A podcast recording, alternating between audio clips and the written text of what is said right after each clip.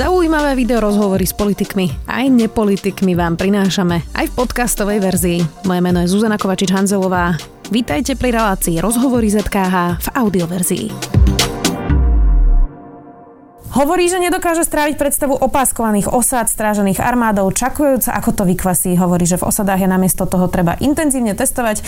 V osadách, ktoré sú v karanténe 6200 ľudí, najchudobnejší z nich už podľa ľudí v teréne hľadujú. Štát to zatiaľ nerieši a pomáhajú s humanitárnou pomocou najmä mimo vládky viac. Už s bývalým starostom z Spišského Hrohova, teraz poslancom za stranu za ľudí Vladimírom Ledeckým. Vítajte. Dobrý deň. Pán Ledecký, tak ešte stále máte pocit, že to nebol, nebola dobrý nápad tá karanténa? Boli ste predpokladám aj tam tam, však vy ste zo Spiše. Bol som tam, rozprával som sa s členmi krízového štábu, vlastne toho okresného štábu a pýtal som sa ich tak, ako z ich vyjadrení e, nakoniec e, som usúdil, že asi žiadne riešenie nebolo, len naozaj karanténa tej časti, tej časti osady, ale ja tvrdím, že prevencia sa nerobila žiadna a, a teraz e, môžeme sa poučiť z toho, čo tam vzniklo a čo tam je, ak, aké tie procesy tam prebiehajú a vlastne mali by sme sa aktívne pripraviť na ďalšie osady, kde sa bude testovať a kde sa môže nájsť ten koronavírus. Ja si myslím, že sa aj nájde, lebo, lebo tí ľudia žijú družnejším životom, tie hygienické návyky sú slabšie, e, žijú v rozšírených rodinách a to všetko, to všetko praje tomu, aby sa ten, ten koronavírus usídlil. To znamená, že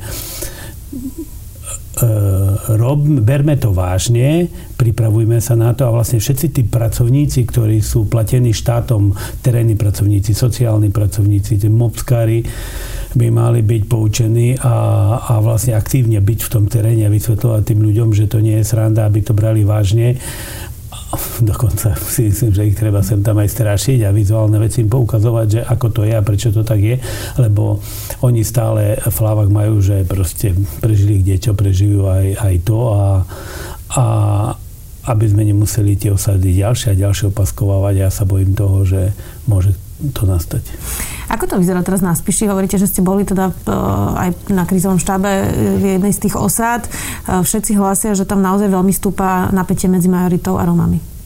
No, stúpa je to prirodzene, viete, keď niekoho opaskujete páskou a stražíte ho, tak jasne, že, že stúpa a potom ešte také nejaké veci nie sú, nie sú jasné, že neviem, z jednej strany nejaká firma sa dohodne, že rozdá nejaké potraviny a ich rozdá samozrejme, koľko má, toľko rozdá. A potom z druhej strany e, sa prídu, donesú baličky z inej nejakej obchodnej spoločnosti, ktorá samozrejme za to je potrebné zaplatiť. A, a tí ľudia sa cítia, že to je nefér, že na tej strane to mali zadarmo automaticky si myslia, že to budú mať zadarmo. Proste tie veci dopredu vysvetliť, vyjasniť, e, povedať im, ako to bude a, a viete, a to je tam proste, keď príde nejaká fáma, tak, tak oveľa ľahšie prežijú, oveľa ľahšie sa je chytia. Aj. Čiže vlastne naozaj tí ľudia, ktorí majú dôveru, ktorí robia v tom, v, priamo v tom teréne a teraz, a teraz hovorím, každé, pomaly v každej takejto väčšej lokalite je buď komunitné centrum alebo, alebo sociálni pracovníci z národného programu a títo by mali mať dôveru, lebo tam, kde to robia dobre, tak tú dôveru majú. Poznajú tých ľudí? Samozrejme, vedia, kto sú tí lídry, vedia,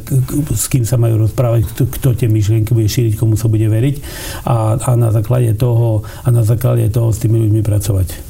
Uh, ja som ale teraz nemyslela len tie opaskované osady, ale v podstate to, čo hlásia už niekoľko týždňov z regiónov je, že napríklad keď Romy šiel kúpiť paralén pre svoje deti do lekárne, že ho odtiaľ vyhodila majorita, alebo proste prirodzene sa to napätie zvyšuje. Vy to cítite napríklad aj vo vašej obci alebo, alebo v nejakých okolitých, že aj bez ohľadu na to, či je teda v karanténe osada, alebo tam je koronavírus, takže to napätie je teraz vyššie? Eh, myslím, že v našej obci nie a naša obec nie je typickým príkladom toho. U nás osada už nie je, chvala Bohu, ani, ani spôsob života, ale, ale vo vedľajšej obci osada je a, a vlastne keď tam prídete, tak tam žiadne rúška nefungujú, hej, tam maximálne možno pracovník mobský, keď je v pracovnej dobe, tak, tak má to rúško a a je prirodzené, že keď tí ľudia nedodržovajú tie zásady, ktoré sú dané a prídu medzi tú väčšinovú spoločnosť, tak vyvolávajú napätie a, a vlastne ten konflikt, ten konflikt môže, môže sa zvýšiť, eskalovať a tak ďalej. Ale zase je to o tom, že vysvetľujme im, hovorme im, urobme, urobme im podmienky. Tie rúška, tie rúška dneska naozaj v tom našom regióne, pokiaľ ten komunitný pracovník alebo starosta má záujem, tak eh, v podstate zadarmo vie sa k tým rúškam, vie sa k tým rúškam dostať, len, len eh, teraz je tá práca tých všetkých ľudí, ktorí, ktorí s Romami pracujú, sú platení, aj, aj ktorí sú za to zodpovední, ale aj tých ostatných, aby naozaj e, aktívne prispeli k tomu, aby, aby ten koronavírus neeskaloval v tých osadách. Viacerí kritizujú, že zavrieť Petržalský panelák nie je ako zavrieť osadu, aj práve preto, že keď zavriete Petržalský panelák, každý je teda vo svojej bytovej jednotke a vie sa teda karanténizovať sám, ale keď zavriete osadu, tak oni sú tam vlastne niekedy aj desiatí e, v jednej malej miestnosti a že tam neexistuje priestor, ako sa vlastne vôbec ochrániť. Neznamená to zatvorenie tej osady, že naozaj ten koronavírus budú mať všetci? No, problém je v tom, že jednak neviete izolovať tých ľudí, lebo ako ste hovorili, žijú v rozšírenej rodine a žije v jednom dome, keď to môžeme nazvať dom, tak žijú desiatia viacerí. Druhá vec je, že používajú spoločné veci latrínu, ktorá, ktorá je desi vonku. Medzi tým samozrejme má kontakty s ďalšími ľuďmi. Treba si uvedomiť jedno, že chodia po vodu stále proste je vysoké percento, neviem, čo je vysoké percento, ale myslím, že 10 alebo 12 16% myslím, 6, nemá prístup. Áno, nemá prístup vody. To znamená, že oni sa pri tej studni musia ísť po tú vodu, pri tej studni sa stretávajú, čiže tie, tie kontakty tam v tej osade sa nedajú vylúčiť. A čo je veľmi dôležité, čo si tiež e, neuvedomujeme, je to, že vlastne oni z tých sociálnych dávok sa vyžiť nedá. A, a veľká časť príjmu bola z tej šedej ekonomiky, chodili na rôzne fúšky, chodili pracovať do Čiech, e, tu na západné Slovensko a vlastne prinašali tie zdroje, boli evidovaní samozrejme na úrade práce, ale popri tom si privyrábali. A teraz všetky tie zdroje skončili. To znamená, že ešte teraz je obdobie, že, že proste majú to, tie zdroje, keď prišli domov, ale tie zdroje sa minú a vlastne e, naozaj z tých sociálnych dávkov budú mať problém vyžiť a to je to je živná pôda pre užéru, hej, čiže aby sme sa nevretili naspäť do toho obdobia, keď, keď to bolo e, to najhoršie obdobie pre nich a, a to bolo obdobie, keď bolo ťažko zohnať prácu a to bolo obdobie, keď si nevedel, kde privyrobiť a vlastne kde tá užera nejakým spôsobom vy, vyrastla strašne Ľudia podľa mňa vôbec nerozumejú, čo je to za problém užera v osadách. Skúste to tak ako rozobrať nadrobné, že, že keď niekto, kto nikdy v živote nebol v nejakej osade, ako funguje užera v osadách a prečo je to taký veľký problém? Tak už v osadách momentálne to tak e, sofistikovanejšie robia, to znamená, že ten užerník si nakúpi tovar domov, no a potom, keď ho potrebuje ten dotyčný človek, tak sa mu, samozrejme ho predá za, za cenu, ktorú on uzná za vhodnú, no a s tým, že e, mu to na podporu vráti a zvyčajne jednak si ten tovar predráži a jednak si priráta tam nejakú maržu, niekedy to bola 100% marža mes, mesačne, teraz, teraz predpokladám, že už, už taká tá marža nie je, no a, a vlastne keď on dostane podporu, tak e, tí úžerníci samozrejme idú pred poštu a hneď, hneď tie peniaze berú a oni rozhodnú, že koľko to tomu človeku nechajú, lebo samozrejme, keď sa ten človek dostane do tej úžery, tak to sa nedá splatiť nikdy. No a vlastne ten úžerník vždy rozhoduje, koľko mu nechá na prežitie, čiže vlastne on je v rukách, v rukách toho úžerníka. Mm-hmm. Štát teda zavrel tie m, tri lokality a nerieši tam veľmi distribúciu potravín. Nejaké balíčky si mohli Romovia kúpiť, niekto niektorí ale nemajú hotovosť, e, potom začali riešiť teda, že aby mali nejaký hotovosť, niektorí si kupovali predtým, aby ako dostanú dávky potraviny aj na dlh, presne ako vy hovoríte, a dnes teda si to nemajú ako kúpiť. Terénni pracovníci už hlásajú, že práve tie najchudobnejšie rodiny z tých chudobných lokalít už hľadujú. Vyzerá to tak, že hygienik síce rozhodol možno aj správne, že zatvoril tie lokality, ale e, tí ľudia vôbec nepoznajú vlastne tie lokality a nerozumejú, ako špecifická je tá práca a aké špecifické sú tam podmienky. E, a ten štát bol v podstate na tú karanténu absolútne nepripravený a teraz tam hľadujú ľudia. Čo s tým? Ja si myslím, že namiesto toho, aby sa nadávalo neziskovkám, že kde si od, od klavesnice mudrujú, ale ja si myslím, že treba urobiť, nehovorím, že tretí krízový štáb, hej, ale treba určite urobiť nejakú pracovnú skupinu z, z ľudí, ktorí tie osady poznajú, ktorí, ktorí s tými spolupracujú, a to, jak sú starostovia, primátori, neziskovky a, a, a vlastne tí, tí činiteľia, ktorí môžu pomo- napomôcť a vlastne e, rozprávať sa a riešiť tie malicherné problémy. Lebo viete, poviem taký praktický príklad. Uh, keď chceli baličky do osady dodať, tak e, jednej obchodnej spoločnosti e, povedali, aby urobila nejaký balíček, nejaký, ktorý, ktorý tí Romovia potrebujú. Oni to urobili. Samozrejme, dodali tie balíčky, Romovia s nimi neboli spokojní. Ja si osobne myslím, že tá obchodná spoločnosť nemôže vedieť, čo ten Rom naozaj potrebuje a v akej cene. Aj toto e, do toho mali zainteresovať, zainteresovať miestnych. My tiež, keď niekedy dávno si pamätám, keď sme začali robiť s našou romskou komunitou, tak tak sme robili kuchársky kurz a samozrejme sme robili, vybrali najlacnejšie potraviny, lebo sme vedeli, že majú, máme, e, majú malé príjmy a z toho sme sa snažili ich učiť variť a, a proste oni po týždni odišli a keď som sa pýtal, prečo odišli, tak vy ste neraz nevarili meso, však my Romovia každý deň varíme meso, aj, takže vlastne to sú veci, ktoré vy musíte ovládať a ja verím, že v tom krízovom štábe sú schopní ľudia, samozrejme e, vyznajú sa v týchto veciach, ale naozaj e, Romovia v osádach sú špecifickí, majú špecifický život a vlastne my pokiaľ nepoznáme tie detaily, tak e, častokrát dobre mienená rada alebo dobre mienený zámer skončí opačne. My sme sa na tom tisíckrát poučili a, a to sme robili v, nie v takých krízových podmienkach, ako sú teraz. A propos teraz tie mimovládky, premiér cez svoj Facebook skritizoval mimovládky, viaceré pritom zachraňujú priamo v osadách napríklad aj tieto rodiny v karanténe a nosia im humanitárnu pomoc, nosia im rúška, paraleny záňajú teraz teplomery v teréne. A bola to férová kritika od premiéra? Nepoznám jednu mimovládku, ktorá pracuje v teréne, bo sú aj také mimovládky, ktorí, ktorí sa venujú iným činnostiam, ale tak to ja ťažko posudzujem, ale nepoznám jednu mimovládku v teréne, ktorá by nerobila svoju prácu dobre. To znamená, že poďakujme im za to, e, prizvime ich do tej, počúvajme ich, čo rozprávajú, lebo také tie, drob, tie e, drobné veci, ktoré my potrebujeme k tým väčším rozhodnutiam, naozaj najlepšie skúsenosti majú oni. A nemajú skúsenosti len od nás, majú skúsenosti aj inde zo sveta. To znamená, že ja si veľmi vážim ľudí z mimovládok a v tomto prípade s premiérom sa nestotožňujem ani na 0,1%. Zatiaľ nikto nehovorí, že či má hlavný hygienik plán na to, ako vlastne tie tri lokality dostať z tej karantény von. Vôbec sa o tom nediskutuje, že či ich teda pretestujú znova, alebo tam to bude dva mesiace v takomto režime, alebo to bude o dva dní riešené. Nikto vlastne nepozná, ako dlho tam tí Rómovia budú zatvorení. Uh, ako by ste to riešili vy? A teraz práve preto, že tí Rómovia verím tomu, že sú tiež vystrašení a nervózni, keď sú zatvorení v tej karanténe. Viete, tam e, v prvom rade treba tým ľuďom vysvetliť, e, že čo je ten COVID a čo sa stane, keď tých ľudí neizolujeme a čo sa stane, keď tých, keď tých ľudí e, neizolujeme tak, že sa nebudú s ostatnými stretávať. Hej.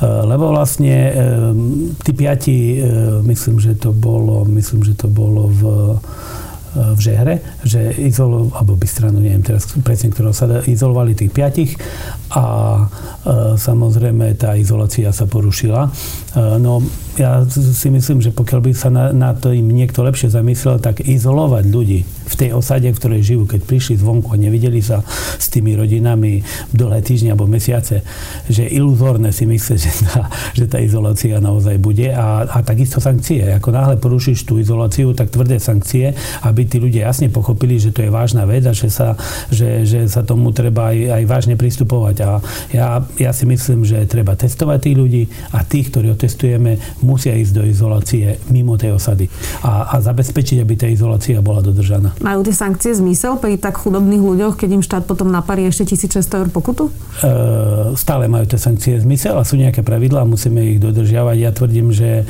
tých Romov sme nemali opaskovať, lebo e, prvé to opaskovanie vyskúšali práve na Romov, ale na druhej strane hovorím, že takisto tie sankcie majú platiť na každého. To znamená vysvetliť im, o čom to je a ja si myslím, že keď, keď sa im to vysvetlí a, a budú im vysvetľovať ľudia, ktorým dôverujú, tak to budú brať vážne a keď nie, tak tá sankcia musí prísť. Už sme to spomínali, 16% osad stále nemá prístup k vode. Ako je to možné z vašej praxe? Vy ste teda uh, naozaj ukážkový príklad New York Times písal o Spískom Hrhove, ale vy ste začali ešte v 90. rokoch uh, vysporiadať pozemky a jedno s druhým. A dnes tu máme stále obce, ktoré napriek tomu, že máme výzvy z eurofondov, ktoré to skoro celé zaplatia, nemajú prístup k vode. Prečo? Čo obec to špecifický problém, čo obec niekde naozaj technicky je to drahé riešenie, niekde, niekde je proti tomu principiálne starosta, niekde proti tomu sú poslanci. A, ale Viete, ja keď som bol starosta, tak uh, ja som zvolil taký troška iný prístup, že keď bol nejaký problém, ktorý sa týkal obce, tak som sa nepýtal, že či to má na starosti štát, či to má na starosti, ja neviem, Európska únie, alebo kresný úrad, alebo kto, ale som ten problém sa snažil riešiť, že neumýval som si ruky ako Pilát, hej, však to, to není vnáša, však to má niekto druhý urobiť.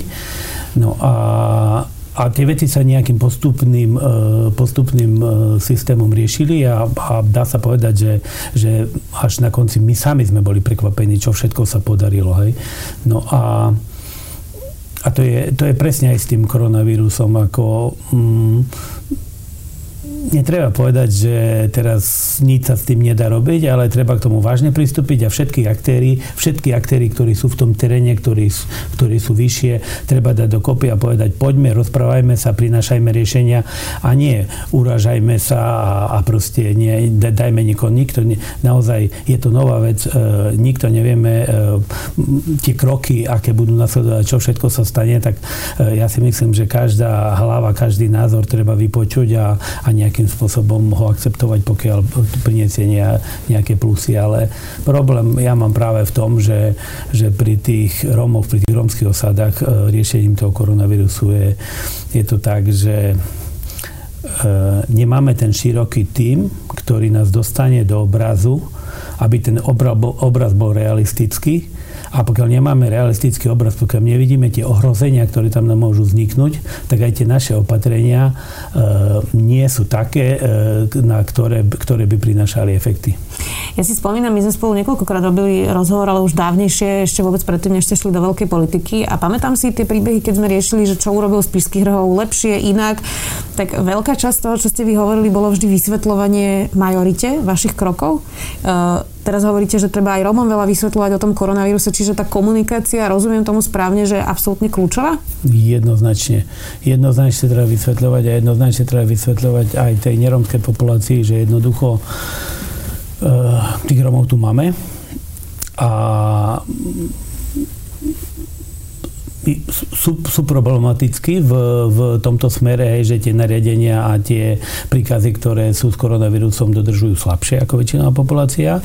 Romom treba vysvetľovať, že prečo je to problém, ale viete, my sa stále budeme stretávať v tých obchodných centrách, my stále sa budeme stretávať na ulici, ja neviem, v kostole alebo kde keď to otvoria, čiže, čiže to, to sa nedá urobiť tak, že to hradíme páskou a povieme, dobre, tak vy si tam fungujte a, a my si budeme fungovať bez vás. No nebudeme fungovať, budeme vždy fungovať fungovať spoločne. Vy máte na starosti vo vláde regionálny rozvoj e, na úrade Veroniky Remišovej, ktorý sa teda ešte teda formuje po konci tejto pandémie.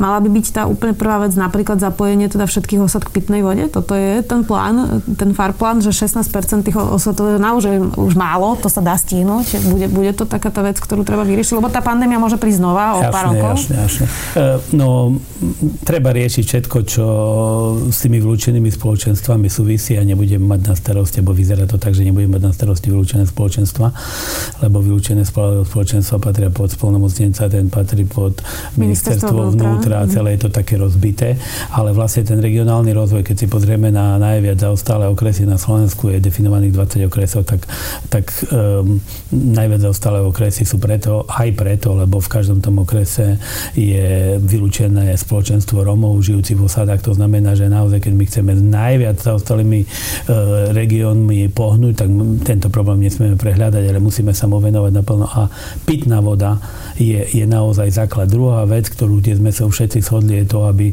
aby tí žiaci e, chodili do školy, že tá povinná školská dochádzka a tá, ten úteročník je asi málo, že treba, aby navštevovali povinne materskú školku.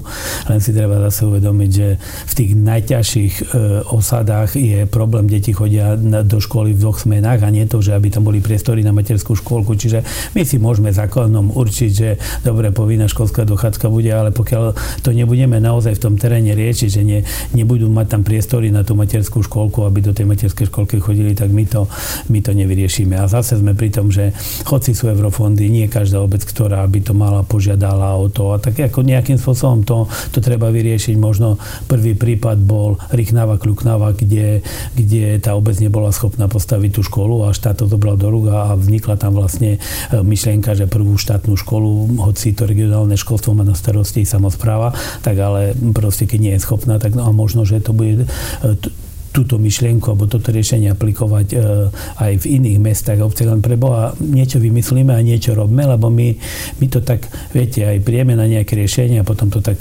dostratená, e, zistíme, že to nás čaká 10, zvládnuť 10 problémov a tak dostratená sa to kde si odsunie a zase život ide ďalej, príde nová vláda a tak ďalej a tak ďalej.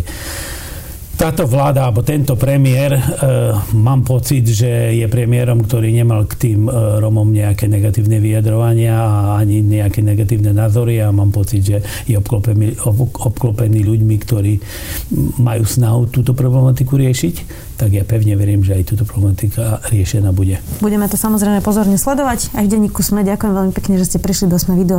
Dnes tu bol poslanec za stranu za ľudí Vladimír Ledecký. Vďaka. Ďakujem pekne. Ďakujem za pozvanie. Majte sa.